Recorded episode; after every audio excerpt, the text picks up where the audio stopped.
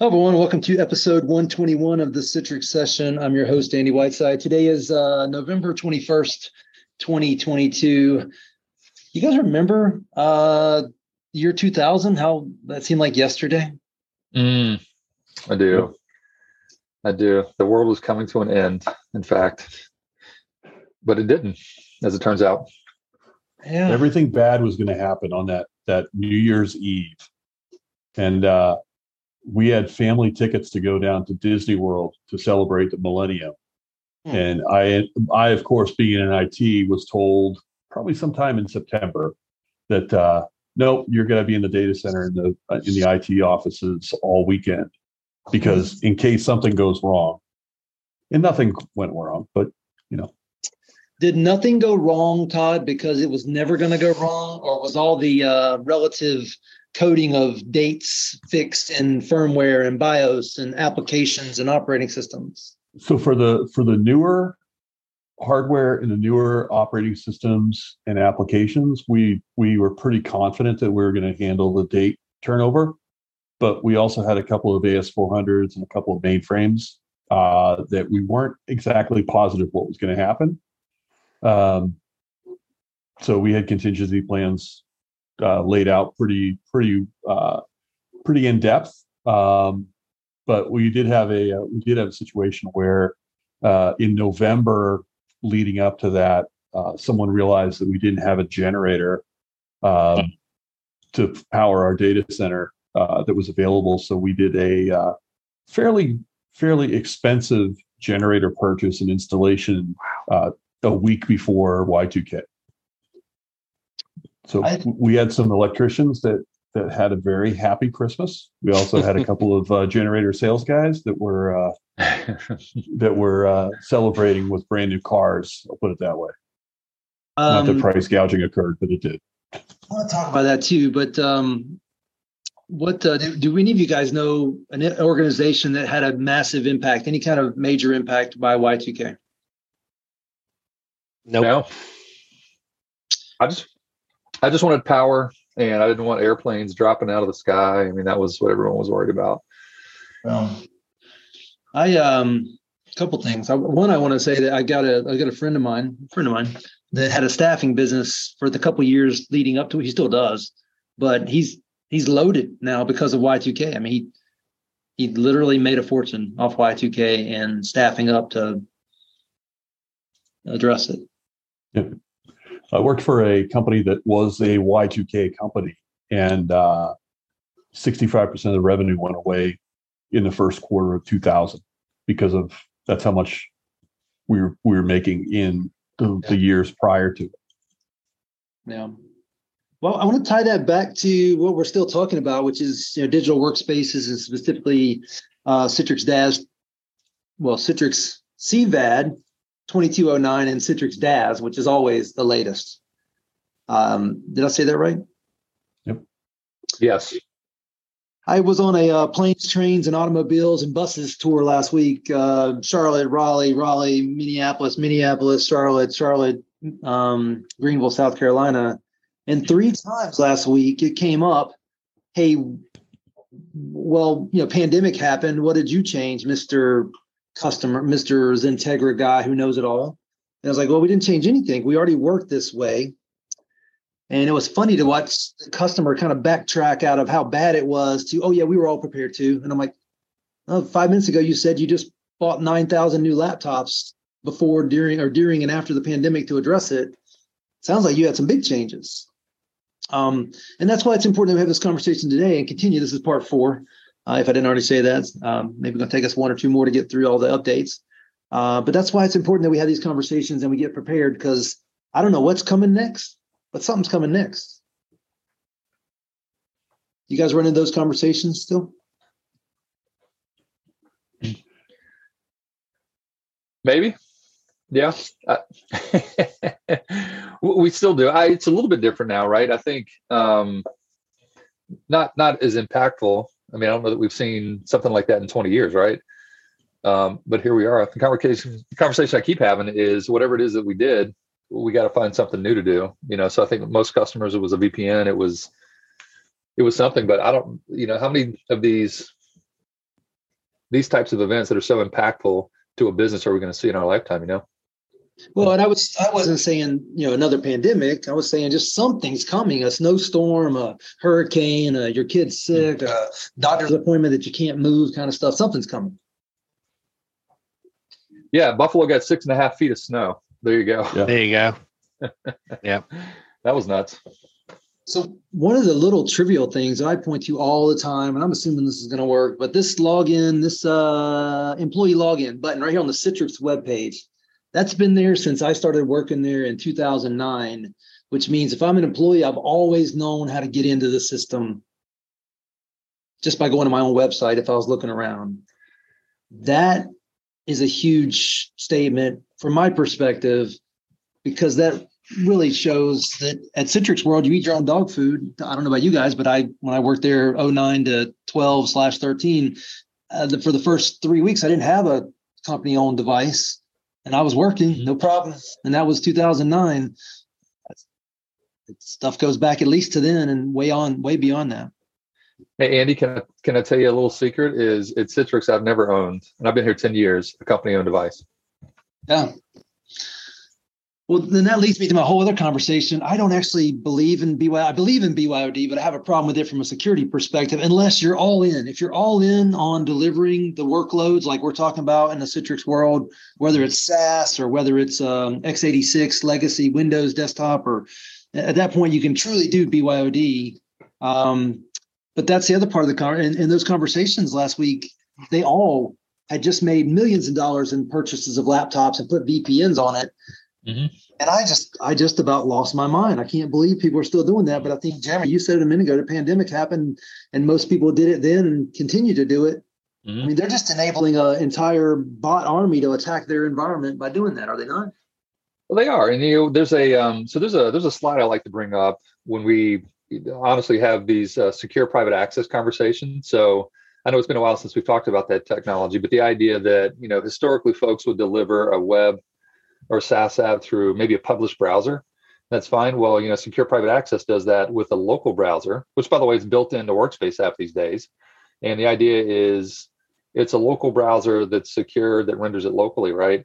Um, but is that the right solution all the time? So the slide I bring up talks about the different tier of device, whether it's a, a purely BYOD device, whether it's a BYOD device with some sort of posture checking or you know, whether it's corporate issued or if it's a completely locked down corporate device. So I think, you know, we tier our devices, we tier our data, and honestly, you have to match the technology to the business requirement, right? And so, um, you know, it's pretty interesting now that we have Citrix DaaS and we're delivering virtual apps with secure private access, or we're delivering web and SaaS apps from a local, you know, a locally installed application.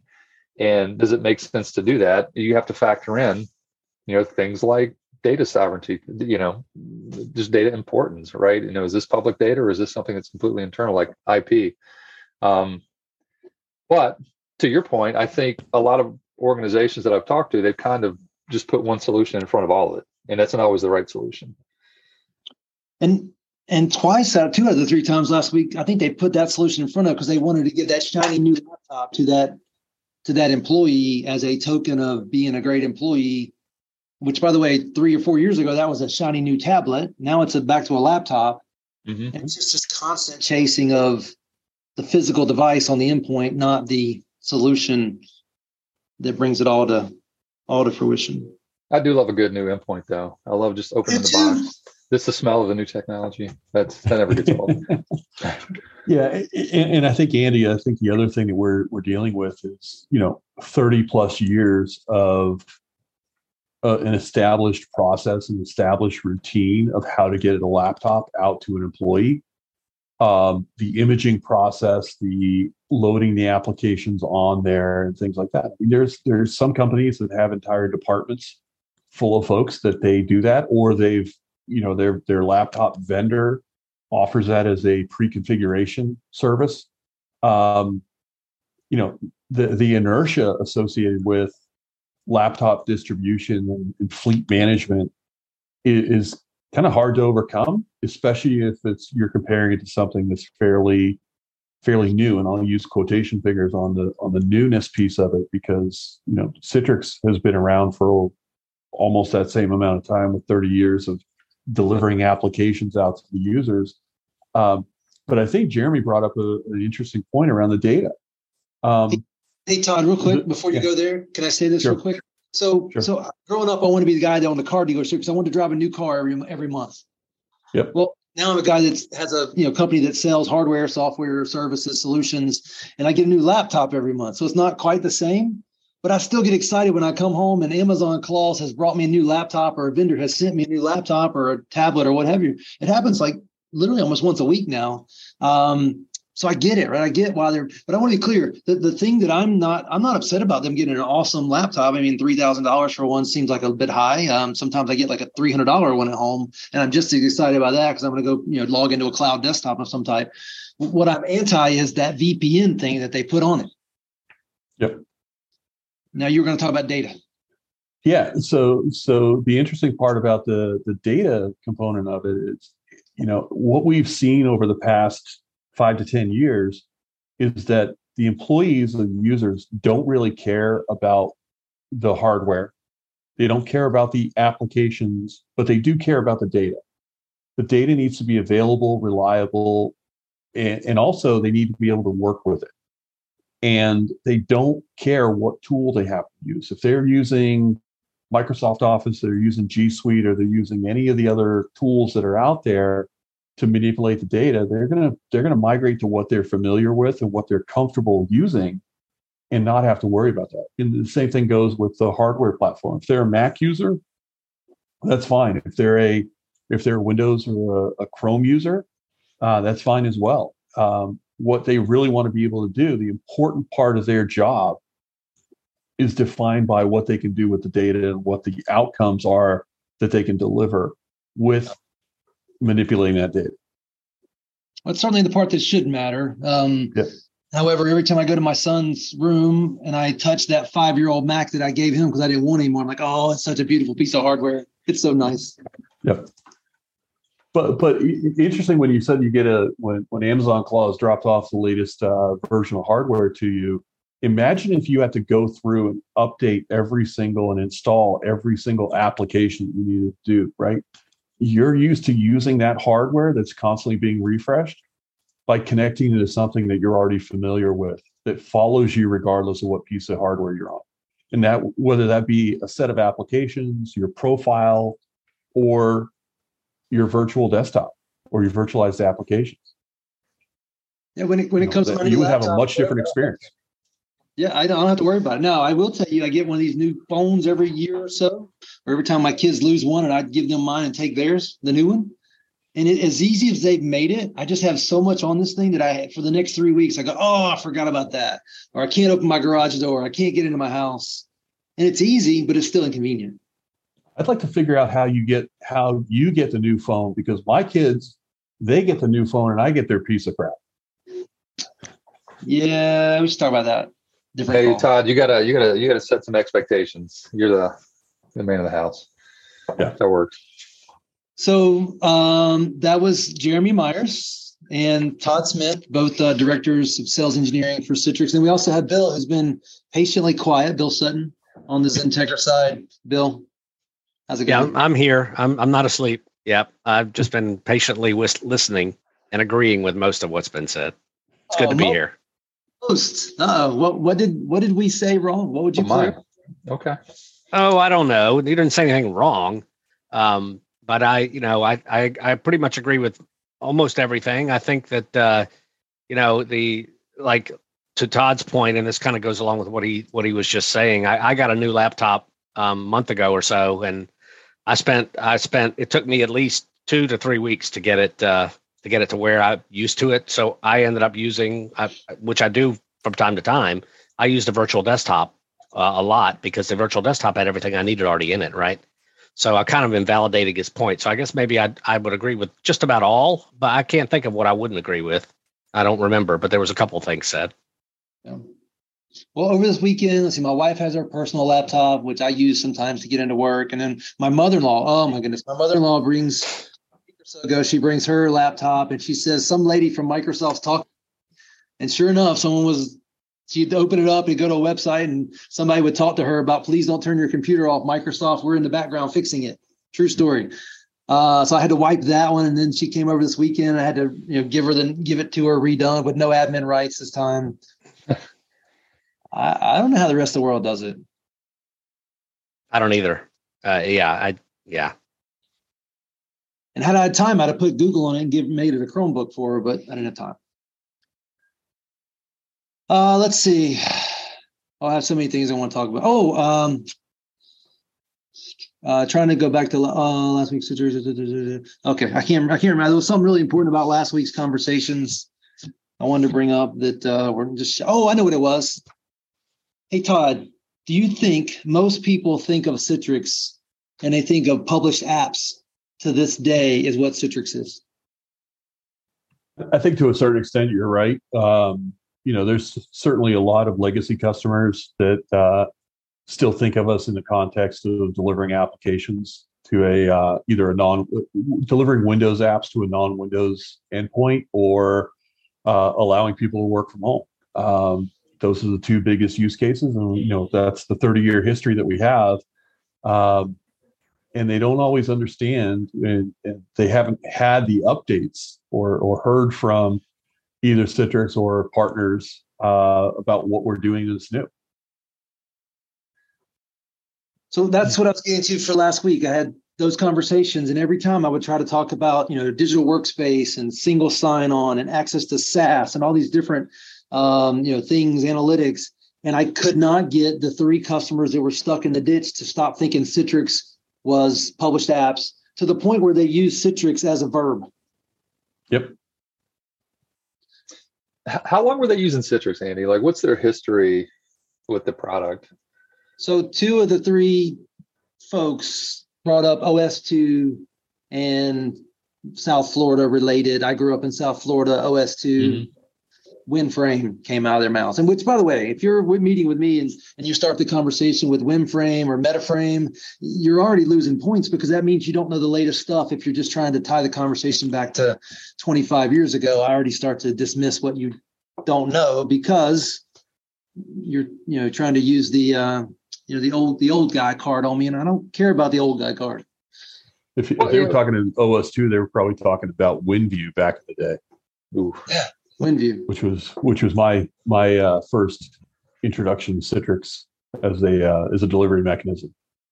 Yeah, You know, we we get a lot of customers who've been doing it since the, you know, well, we'll name drop MetaFrame, right? They've been doing it for years, and that was the initial use case. That was the only use case, right? Published desktops, published apps, right? You know, XenDesktop was not a technology until what 2008, 2009 ish. Tom, Yep. you probably know, yeah.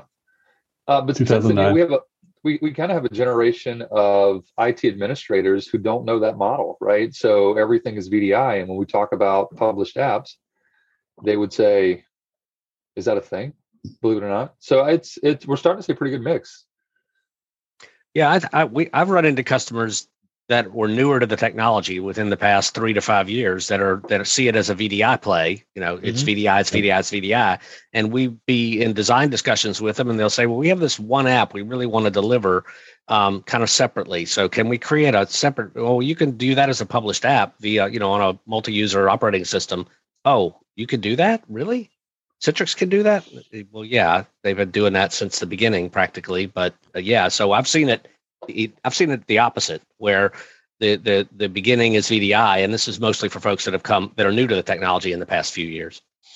But you know what? There's a legacy here, Bill and Andy have seen several of these customers as well, where um, they use Citrix for virtual apps and they use VMware for virtual desktops. Oh, yeah. Why? Well, because VMware first served up desktops and Citrix did apps. It just Right. It just kind of made sense, and I think there are plenty of customers where that, that legacy still exists because Mhm. that's just kind of how it's always been done. Well, it's kind of like people always see VMware for server virtualization because that's what it was magical. That's what it did. Uh, you know, you always see Cadillac as your grandfather's car because that's what you associate him with. I had a uh, customer, in, yeah, so I had a customer years ago in, in New England that they actually used Citrix to publish out the VMware client.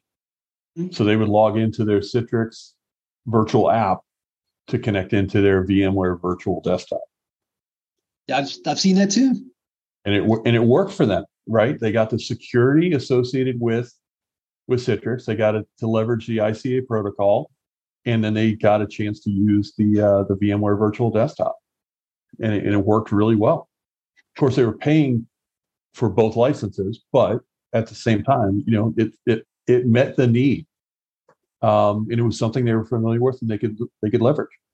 Well, you know, Todd, think about it though. What was not unusual is those were two different budgets. You know, you had application right. delivery coming from the app team, and then you had the desktops coming from an entirely different team. So, yep. Yeah, Jeremy, actually, it's one of our mutual customers that we both would know real well if I said the acronym. Uh, that was one of these conversations last week. And if I had time in every meeting, I would just stop and say, okay, stop, whether you're new or old to this, and I've got what I've got on the screen. What is Citrix used for? Installed on user devices and other endpoints such as uh, virtual desktops, Workspace app provides users a quick, secure, self-service access to documents, applications of all types. If I could add that little piece, and desktops, and then it goes on to talk about you know on-demand access to web apps, SaaS apps, x86 apps. If you can just get everybody to agree that's what Citrix is, then you can have a real conversation. If you can't get past that, and it's all about a published app from Windows you're probably not going to get very far. Hey, what are we here to talk about?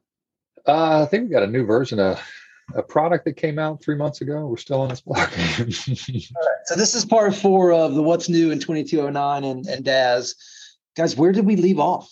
All right. We've talked about uh, MSI X. Yep. We have talked yep. about hypervisor. We've talked about SAML based auth. I think where we're at is right there, actually. Active Directory with connector appliances. All right. So other new features in DaaS. So Citrix Desktop as a Service, where it comes from the magic of the clouds, and Andy likes to call this plural, not singular. Uh, Active Directory with connector appliances. I think this is something I've wanted for a long time. Uh, Jeremy, go ahead and tell me what this is. I mean, this is a big deal. Um, I mean, listen, if you have one domain on in a, in a cloud or it honestly doesn't matter where it's at, right? But if you're trying to connect a resource location, you got one domain, you know, this is not a real big deal. But most organizations I bump into, you know, they have a forest with multiple domains. And the idea is if you want users to be able to log in against any of those domains, you had to put cloud connectors in every single one of those domains, even if they were in the same location. And so what this does define, define for me real quick what a cloud connector is. Uh, so Cloud Connector, wow, man, so many roles. In fact, if you install the software on a Windows machine, I think there's maybe 20 different services that get installed. But long story short, if you're running Citrix DaaS, Sorry, Jeremy, you just real quick. So, but it starts as a Windows domain joined yet another Windows server or three, right? Correct, correct, right. So your DaaS solution, you've got resources sitting in a location. You need to install these Windows cloud connectors uh, at least two, probably three from a redundancy perspective. Uh, in this location, they are domain joined, so they're domain aware. Um, and once that happens, then you know Workspace knows how to log in. Is essentially what it is. Uh, and, and, the way it works in the past is if you had multiple domains, that meant you had to stand up multiple pairs, twos and threes of cloud connectors, Windows cloud connectors in each of these locations. And so, what this does is number one, this is a connector appliance, so this is a virtual appliance. And number one, it's not Windows. Uh, and number two, it's also forest aware. So now, you know, you could put one of these guys in or a pair of these guys in, and it can traverse your forest a little bit. So you don't need two connectors at least per domain, which is a really big deal, especially in a cloud where every resource means more money. So it's so uh, it's a smart edge, right? Smarter, leaner, mm-hmm. thinner edge. Quick question for you. Um, like historically, I had one set, which could be two, maybe three n plus one per domain, and maybe I could do a trust somewhere behind that. I don't know, but now it's just at least two, maybe three n plus one appliances that can talk to all my different domains. Trust, no trust, forest, no forest. Right? That is correct. That's correct. Um, so what's question. interesting about this, and I'm going to say no to your next question, because usually the next question that comes up is, does this replace the Windows Cloud connectors? And that is not true. So yeah, so this, I think the end goal eventually will be to migrate all of the services over to this connector appliance. But today, um, there's just a lot to move over. I mean, you've got local host cache, you've got uh, I mean, essentially for your on-prem VDAs, it appears to be a DDC. So there's a lot that needs to be ported over to this new appliance when whenever that makes it. So not quite there yet. This is specifically focused on authentication. Um, but this connector appliance is also the same appliance you would use with secure private access, where you're trying to provide um, internal access to or external access to internal web apps. Uh, so that would proxy through the same appliance as well. I feel like that time at Christmas when I got Nintendo games and no Nintendo box to play them on. This is not the ET that came with the Atari 2600, which was just frustrating. Um, this is this is certainly a step forward, but uh, just to set some expectations, it's not replacing the Windows connectors yet. Um, Todd, if I have one of these and I'm using it for the Active Directory portion, is Citrix now going to also update the Linux or just the um, software for the connector? Sure, it's on the roadmap. Um, it, it's going to, only you know, it's it's a Windows first type approach. Yeah. Well, and I started to set this whole thing up with, you know, those connectors are somewhat magical anyway. We should probably do another podcast. I think we did one in the past about all the different services on those. Bill, how does this change your rollouts? At this time, not much, um, unless you know when we when we have SPA conversations or SPA deployments, which we've had very few of up to this point. Um, then this would definitely be something that would be part of the conversation. Obviously, if or when we get to the point where this essentially takes the role of the traditional um, uh, the traditional connector uh, that we use with uh, Citrix DaaS, then yes, this would this would mean we wouldn't have to worry about uh, Windows operating system installation and maintenance of the connector itself. So certainly it would it would change the conversation with the customer and uh, probably make the deployment a little quicker. Yeah. Okay. Hey, before I forget, where this blog is by Heather Tatt. I don't think I said that earlier. She she does great work and make sure she gets recognized for us just hanging out talking about the blog she put together. She did all this for us. We just talked about it. Um, Todd, I'll go to you. This next one, uh, non-cloud admin email notifications. Help us give us a little background here, and then tell us what this new means. New thing means. Yes. So, so this is a great. This is a great feature, and I'm putting my admin hat on because uh, you know oftentimes you would have to you would have to get these you or you would get notifications from your Citrix environment. You would go to the admin only.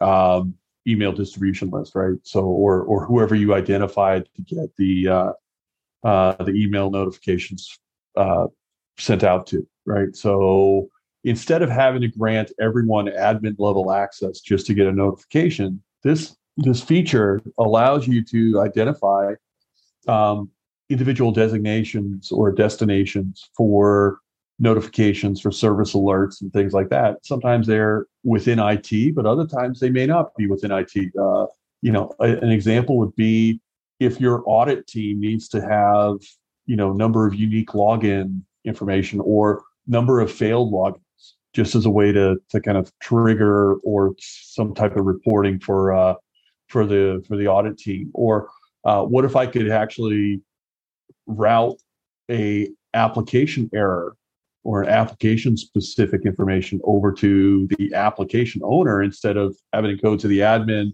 who then has to forward it out.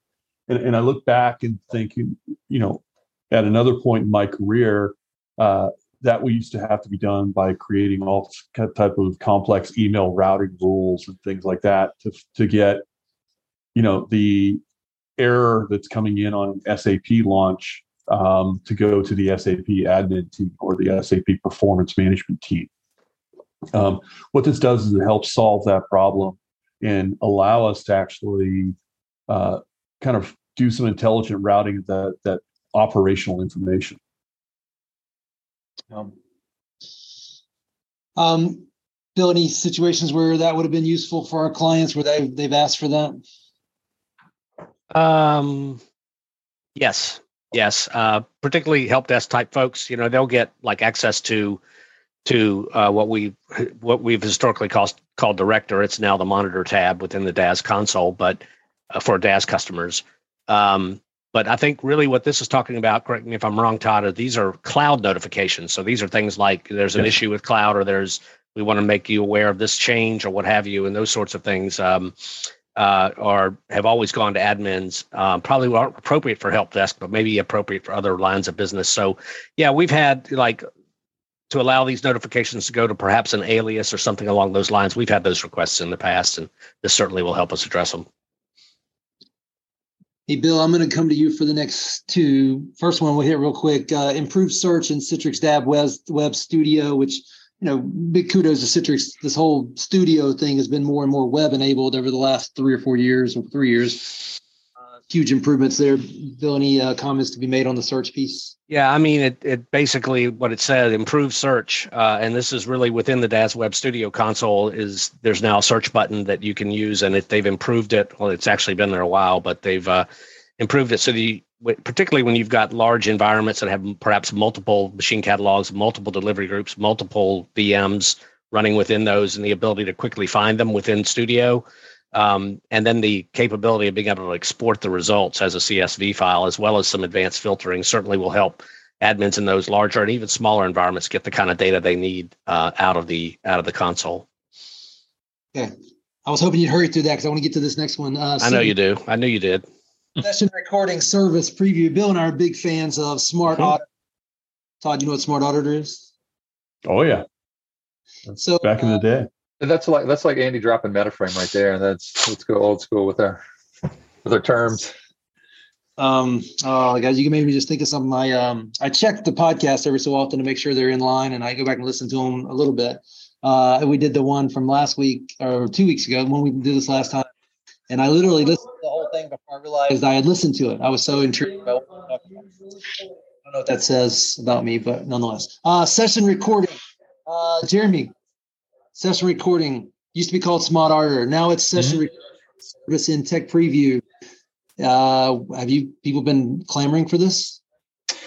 Um, I, so I'll tell you, we've we've got some customers who certainly would they're interested in leveraging this, right? So they're running session recording as an entire deployment stack uh, on-prem in a resource location, and the idea here is can we offload some of the management into the cloud? Now, as cool as that is, right? So, you know, keeping the actual recording targets, you know, on prem, but keeping the management stack in the cloud, very similar to the way DaaS works. Um, what's cool about this is it, it actually integrates even better with like the analytics service, right? So just a quicker tie-in. Um, so now you've got event-driven, you know, session recording pieces, but you know, ultimately, it's just easier to stand this up. And one of the new things they've tied into here is, you know, making it backwards compatible with, you know, older versions of code, 1912 LTSR.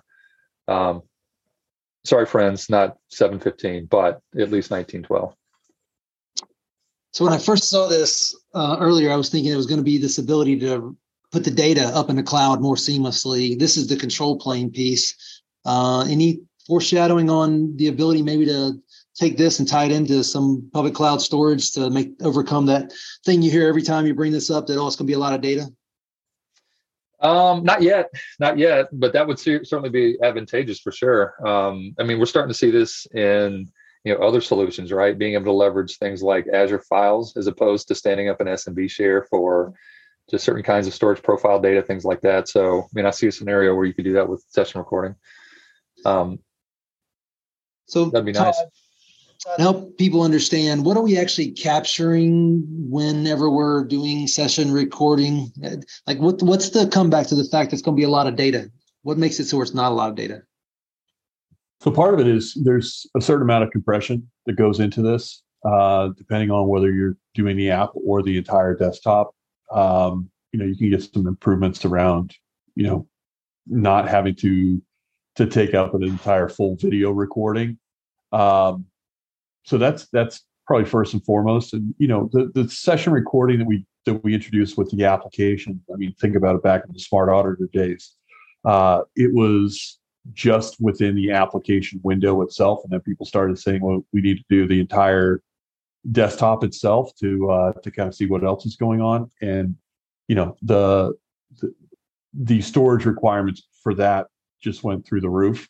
Um, so we have to come up with ways of compressing that data or compressing those those video uh, images.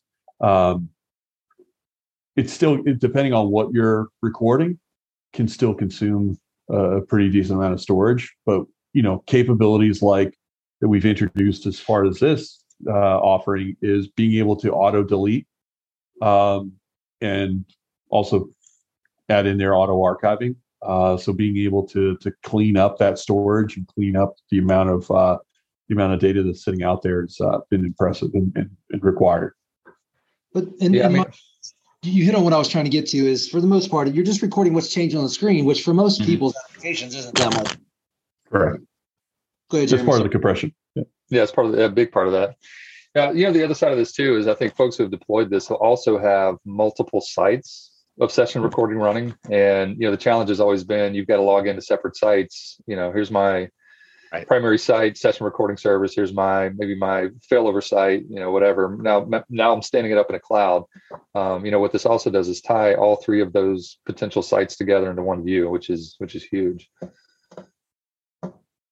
Okay, uh, next section, which is near and dear to my heart because we're heavily investing in a ServiceNow practice over here. Extend ITSM capabilities with Citrix ITSM adapter for ServiceNow. Before we go into this, I I just want to, for my clarification, I think, well, let me just ask the question. This is like we're only talking about DaaS at this point. So if somebody really wants that tight integration with ServiceNow, that's going to happen in DaaS, not CVAD. Am I on the right path there, guys? Yeah, that's a that's a cloud service, the ITMS adapter. After Okay. it only works with DaaS. which is fine. I mean, most people are moving there, and maybe they're moving to ServiceNow, and it's just all the more reason to either adopt ServiceNow or adopt Citrix Cloud or both. Which, for the most part, is every customer we have should be heading in that direction if they can figure out how to cost justify it, or maybe this is what cost justifies it for them is getting that that data where it needs to be and the integration there. So the first one says automatic deprovisioning of idle static desktops.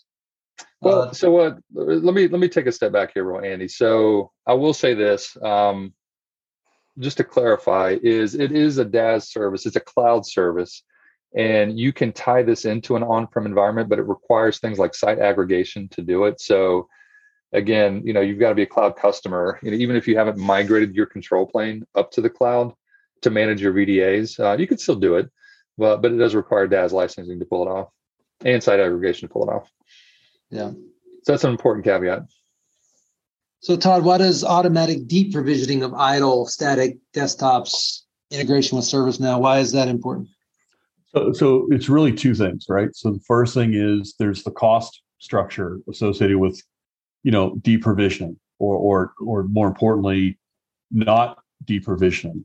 Um, you know, those machines that are sitting up in Azure or GCP or any of the, the resource locations.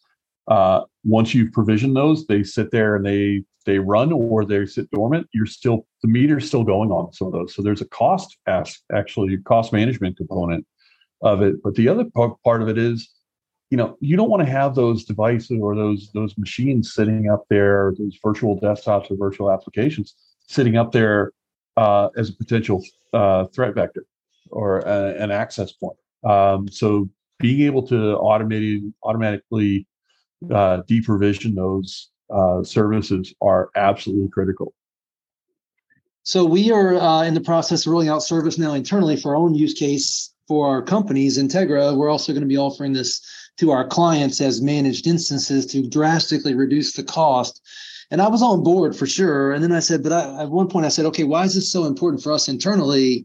I get why we want to do it for customers to make money, right? But why is it so important for us internally?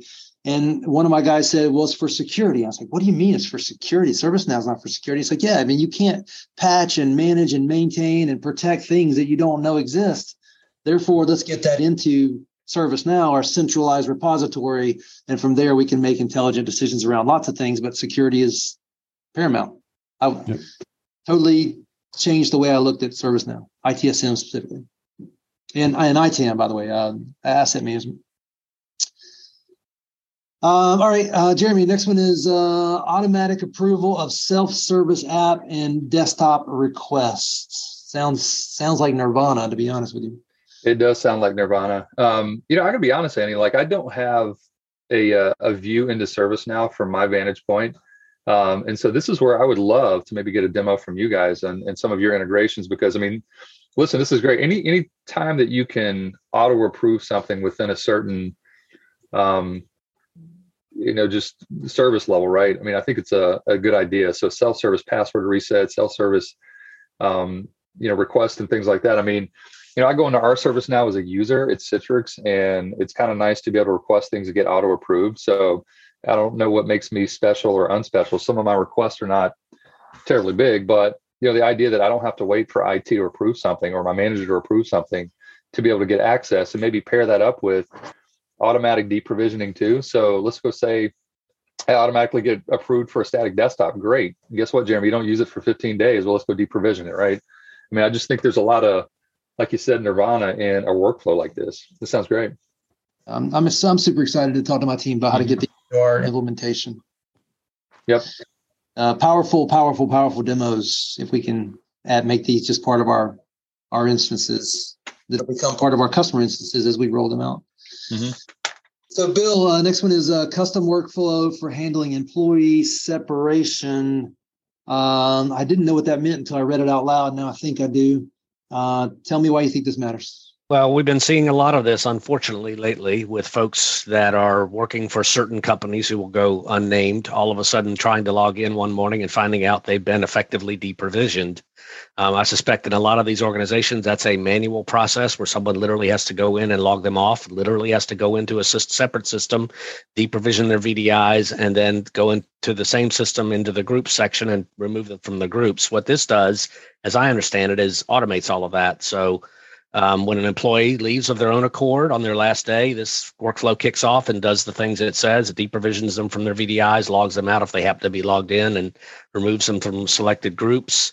Um, in the event that they are terminated or leave um, un- involuntarily, they can do. You can do this much more quickly. Of course, one thing that's not mentioned here, but that, that almost goes with goes with all of these, is that typically these workflows they they aren't quote unquote necessarily automatic. You can make them automatic, but many of them, like this one, would probably go through a an approval process at various layers um, that someone would have to say yes, we want to deprovision on this day, or we want to uh, run this workflow to to handle separation on a certain day and time. So when you think about this historically, you know companies would onboard folks through a manual process, and then when they left of their own accord their accounts. I mean, I don't know how many times back in the day when I'd go out and look at a customer's environment and I'd open up Active Directory and I'd see a, you know, how many employees do you have? Oh, we have 35 attorneys and 25 paralegals. Okay, that's 60 people. You've got 92 accounts in Active Directory.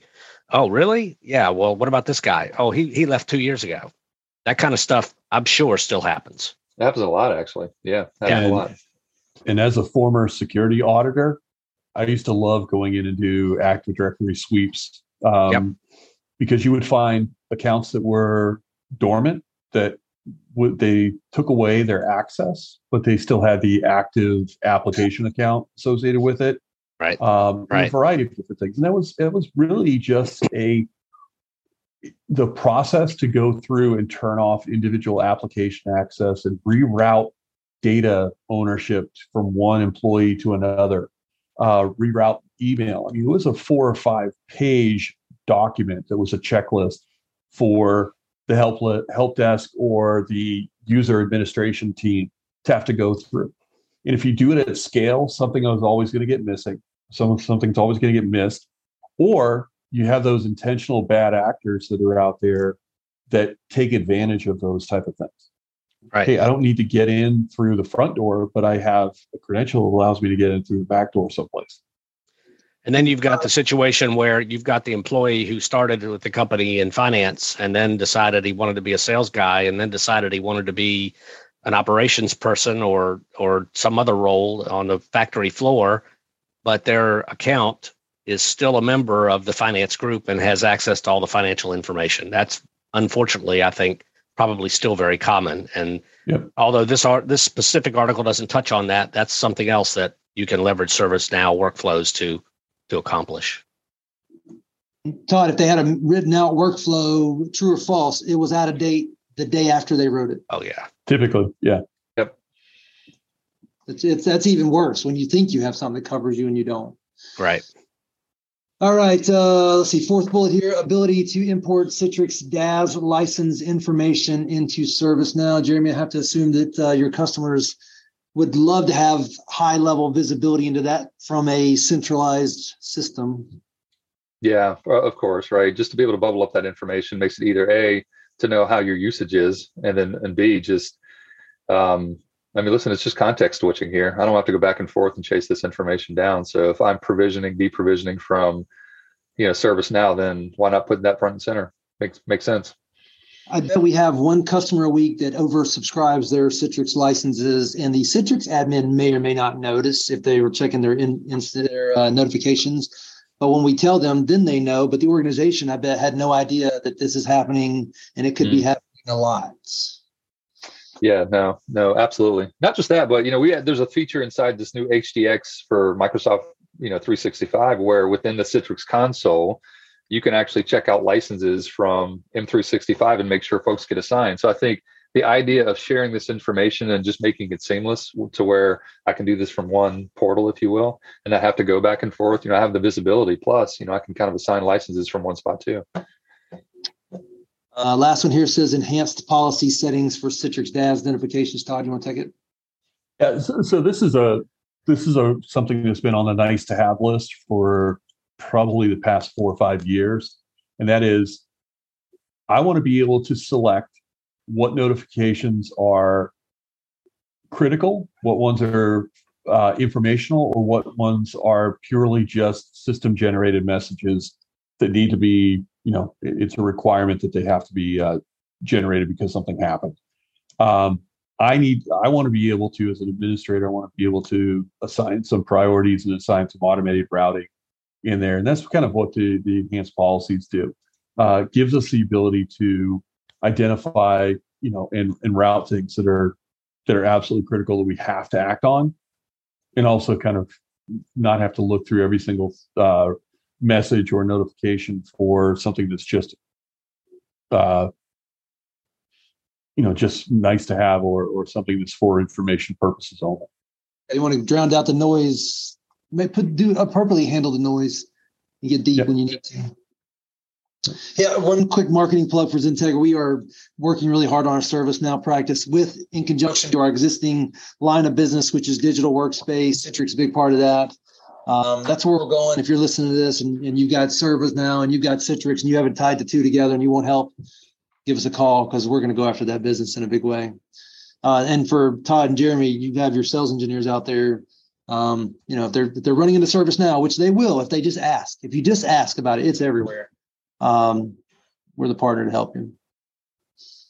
All right, uh, last section here talks about enhancing Windows environment management service. I must have three meetings a week where it comes up, uh, you know, user performance, user user um, high fidelity high fidelity experience. Users users are important, uh, and Citrix has really invested heavily in the workspace environment management side of the business. Um, let's go through these somewhat quick. Run out of time here, but support for performing administrative tasks. Bill, you want to take that one? Yeah, sure. So, you know, work like you said workspace environment management or the WEM service uh, it's something we're seeing in just about every engagement now uh, every consulting engagement. A lot of customers are looking to this at least initially for the uh, for the the enhancements to memory and and cpu management but uh, also for you know a lot of putting icons on the desktop and setting up printers and a lot of other things uh, in the same place.